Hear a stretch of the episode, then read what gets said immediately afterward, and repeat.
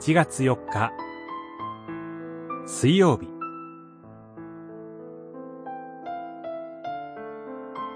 神の偉大な物語。ルカによる福音書。一章。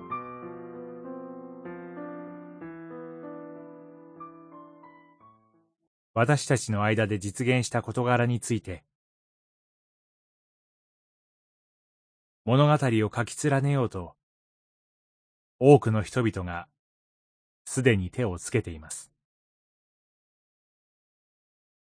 一章、一節、二節。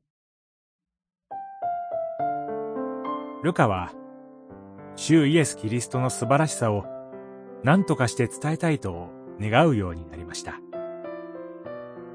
そこで彼は、自分でシュイエスの救いの物語を書こうと思い立ちます。こうして書き上がったのが、ルカによる福音書です。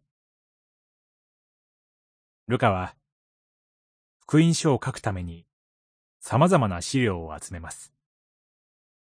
彼は、パウロやペトロとつながりがありました。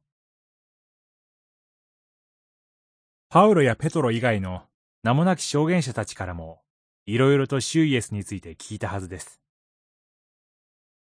ルカは、地上のシュイエスと会ったことはありませんでした。しかし、シュイエスの言葉を人から聞くごとに、その深さに心打たれたのです。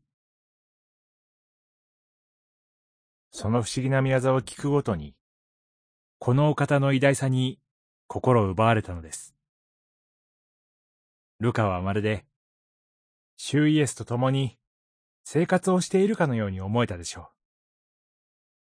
その息遣いすら感じていたかもしれません。そのようなシュイエスの物語を、ルカは一人の名を挙げてその宛先としています。テオフィロ様。